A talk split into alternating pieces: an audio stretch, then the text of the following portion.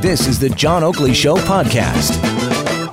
Wanted to get into some other big numbers, and that has to do with what was announced by the Premier Doug Ford earlier today when it comes to combating human trafficking. We've got the Premier on the line, and uh, he's going to explain it all in his own words. Premier Ford, good to have you back on the Oakley Show. Good afternoon. Well, it's great to be back on, Johnny. All right. Uh, so uh, the government's going to invest a further 202 million over five years, in addition to, I guess, uh, the 105 million already earmarked for combating human. So 307 mil over five years. What's the thinking behind this? What's the impetus for it? Well, you know something. This is a, a disgusting, disgusting uh, area that these these individuals get. These young girls, uh, as young Johnny as 13 years old. Uh, again, it's, it's uh, disgusting to see what they do with these young girls and they traffic them. It's a uh, over a uh, fifty million dollar industry in Ontario, and the vast majority of these uh, traffickers work here in Ontario, and it's unacceptable. And our message to them is: we're coming after you. We're going to catch you, and we're going to throw you in jail. We're going to, you know, throw away the key. The, you know, the abuse they put these poor uh, young girls through. I, I met a victim named uh, Simone today, and she shared her story, and it's it's heart wrenching. Uh, I have four girls, and anyone with uh, daughters can can uh, sit back and think, you know, God forbid that ever happened to uh, one of your girls. They, these uh, these guys that do this are nothing but scumbags. You know, when you said the uh, age of 13, that's the average age, I guess, of the, the girls that are trafficked. I, I read that here, and I'm thinking, wow, 13? Yeah, I know. I, I couldn't believe it when I heard it and uh, that's why we, we're going to jump all over that uh, situation, and, and uh, we're just going to work hard. We have a great uh, minister, uh, Jill Dunlop, uh, Associate Minister of Children and Women's Issues. We have an incredible Solicitor General. We have the Commissioner of the OPP, Commissioner Carrique, there today. So it's all hands on deck, and we're coming after these these guys that are doing this to young young girls. Again, with the Premier Doug Ford on the matter of more money being earmarked for combating uh, sex trafficking. It's the anti-human trafficking strategy. Uh, 202 million over five years, in addition to the 105 from an existing fund. So 307 over five years. Now you're talking about the scumbags and the people who o- operate almost with impunity here. Uh, what does that say for federal? Because uh, this is criminal code stuff. Are the federal laws too lax yeah. in this, Doug? Well, they're they're too. You know, something, Johnny. They're too weak the prime minister. I'm going to say it again when I see him next week. Uh, they they've rolled back um, the sentences, mandatory sentences on a lot of uh, crimes, be it uh, this crime or, or guns and gangs. It's unacceptable. Minister uh, the the sentences, and uh, Prime Minister Trudeau rolled them back. Uh, we're we're sick and tired of uh, being lenient with these, uh, you know, criminals out there, no matter if they're they're gangbangers in neighborhoods uh, or or people that want to uh, uh, traffic these young girls. As far as I'm concerned, once we catch these uh, these guys, they should be thrown away uh, in jail, and uh, the key should be thrown away. I have zero tolerance for that. We have to be tough on crime. Uh, rather than having you know, these gangbangers go up and shoot up our, our neighborhoods, and next thing you know, they're back on the street in two days. So, what, you, what are you suggesting that there be, uh, well, toughening the laws? I mean, new legislation or uh, just enforcing the existing laws? Well, no, we need need new legislation because uh, Harper brought in the mandatory sentences. Uh, Trudeau rolled them back. Uh, bail reform as well. We need to look at bail reform. We also uh, need judicial reform.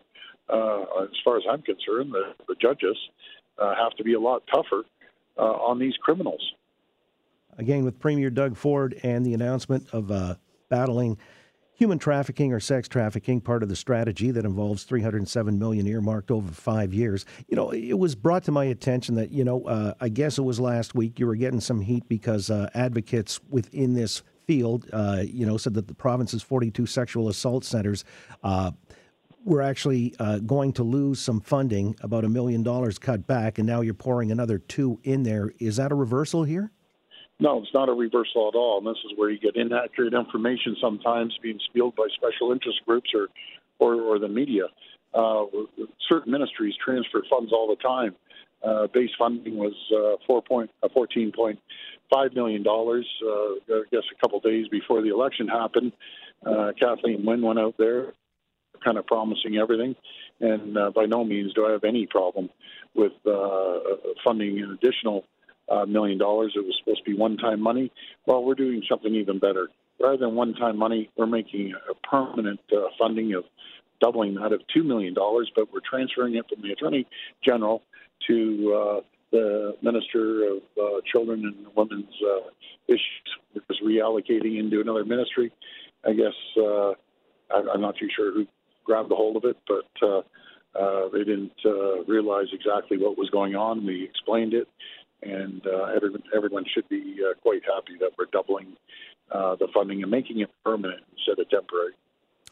Doug, you just referenced the last Liberal premier, and uh, tomorrow the Liberals pick their new leader. Uh, I don't know if you've been paying attention to that, but uh, why is it that some of the polls show that you know the Liberals are still neck and neck with your government, your party? How do we account for that, even though they've been leaderless? Well, you, you know something, Johnny. What I, the polls I've, I've seen, and the only poll that counts is on election day, but the recent polls I've seen, uh, I guess uh, I'm assuming it's going to be Del Duca or anyone. As soon as they put him in, their their numbers drop drastically, and these are the same, uh, you know, people uh, between Kathleen Wynne, uh, Del Duca sitting at the same table, destroying our province. No matter if they destroyed their our uh, infrastructure, destroyed the healthcare, education, uh, put us in more debt than any region in in the world. We have 346 billion dollars of debt that we are paying a million and a half dollars an hour in interest, 36 million dollars a, a, day, and 13 billion dollars a year. We inherited a 15 billion dollar deficit.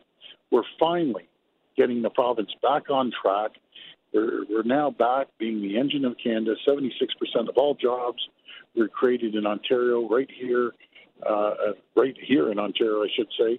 And uh, we've created 300 and uh, over 300,000 jobs. Well, the Liberals lost 300,000 manufacturing jobs. They jacked up our hydro rates. They destroyed our province. Uh, we're finally, after a lot of hard work uh, in the last 18 months, uh, we're leading North America in job creation and economic development. Yeah, uh, you know, Doug, I just wanted to uh, difference. Let me get around to that. I mean, trying to slay the deficit dragon as well as the debt, as you say, that's ballooning. Yeah. Is this the reason you want to hold the line firm on uh, public sector wages at 1%? And in fact, with the teachers, I mean, that one's raised its head earlier this week when Minister Lecce, and he came on this program to talk about making some conciliatory notes that, uh, you know, they take off the table the mandatory uh, online courses as well as the increase in class size to a nominal, I think, uh, a half of uh, a pupil per teacher now. Uh, but the, the criticism that's come my way from folks in the union, the rank and file, and uh, others is that this hasn't been uh, offered at the negotiating table. Uh, would you be, or the minister, be willing to to offer these conciliatory things at the uh, the negotiating table in well, writing? I think it's been very, I think it's been very clear, and I think the minister proved that it was in writing for the last four four weeks. Now we've also, as you mentioned, Johnny put the uh, online learning uh, out there, and, and, it won't be uh, mandatory, but it'll be uh, parents have to approve it, and I think it's going to grow organically. What people uh, don't realize there's already 55,000 children uh, learning online, and I, I went by and I talked to a dad the other day, and he he said, "Oh yeah, my son he's doing online because he wants an additional spare uh, during the uh, you know school season."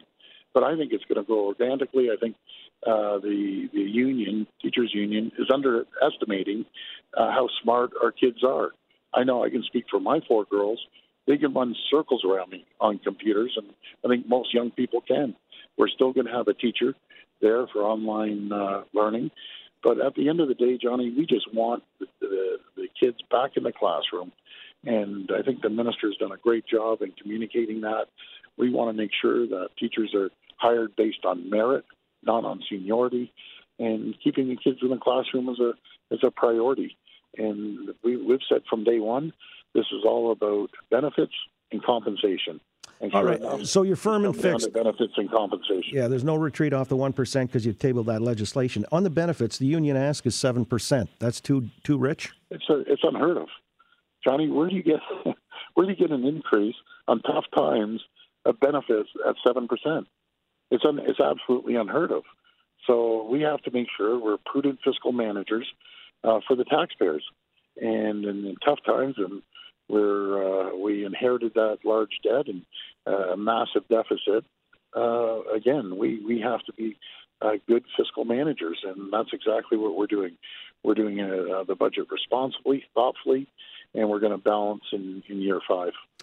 Doug, let me ask you finally. I mean, uh, you're talking about a budget coming out uh, at the end of the month on the 25th. Uh, a lot of the numbers may be apt to change depending on the economic wallop, even though the job numbers, and uh, your minister Vic Fedeli was on with us just before you joined us, uh, suggesting that Ontario's created 14,800 jobs, the bulk uh, of the job creation in, I guess, the country, or at least certainly similar. 76%. Yeah. Yeah if this COVID 19 uh, really does kick in, heaven forbid, uh, do we have a contingency plan? Are we prepared? Uh, and even, you know, with the, the idea of hospitals, and, you know, I don't want to put a worst case scenario before us. It's really hellacious. But in that event, do we have uh, adequate planning and preparation in place? We, we have adequate uh, planning and preparation. We're meeting uh, every day. I'm getting briefed every single day. We put a central command table together for uh, medical professionals, or scientists, uh, led up uh, led by our Minister of Health, Christine Elliott. I have all the confidence in the world in the minister. I also have all the confidence in the world in our Chief Medical Officer of, of Health, Dr. Williams. I was on a conference call yesterday with all the premiers, uh, making sure that we're sharing information. Our deputy uh, managers and all the provinces and ministers are sharing information. Uh, what we've done also and around the cabinet table on Thursday, uh, everyone has an emergency plan, uh, no matter if it's economic development, uh, tourism, uh, right across the the, uh, the ministries, be it transportation. So everyone's on high alert. We have to be vigilant, and we have to make sure, if for any reason, if this continues to grow, we protect the people's health, but also protect our our economy. All right. And so the teachers thing, uh, just so I'm clear on this point, you're saying that the minister actually offered up these points that he made earlier this week in writing? Well, well earlier, and I think the, the minister pulled that uh, up and, and, showed the unions. But uh, right, right now, Johnny, our main issue is get the kids back in the classrooms. We've made concessions. We've made concessions. All right, your negotiating team, though, is taking it to the unions. Uh, is your negotiating team taking it to the unions? They're taking it to the unions, and uh, the unions are going to have to decide uh, what's more important: uh, making sure that uh, we get the kids back in the classroom learning, or compensation and, and benefits. That's going to be their choice. We gave a very, very fair deal uh, to the teachers, and I, I appreciate it. All right, when, when are when are the teachers? By the way, when when are they back at the table? I mean, they're saying nothing had been scheduled. Well, we're we're we're ready to bargain. Uh, the minister's there waiting to, to bargain, and uh, he's he's there all weekend, twenty four seven, as he said.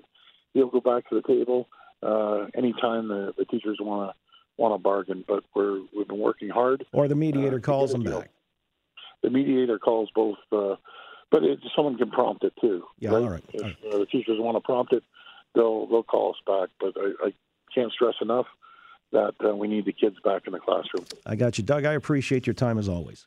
Well, thanks so much, John. You have a great weekend. And you, Doug Ford, Premier of Ontario. Thanks for listening to the John Oakley Show podcast. Be sure to rate, review, and subscribe for free at Apple Podcasts, Google Podcasts, and anywhere else you get your on demand audio.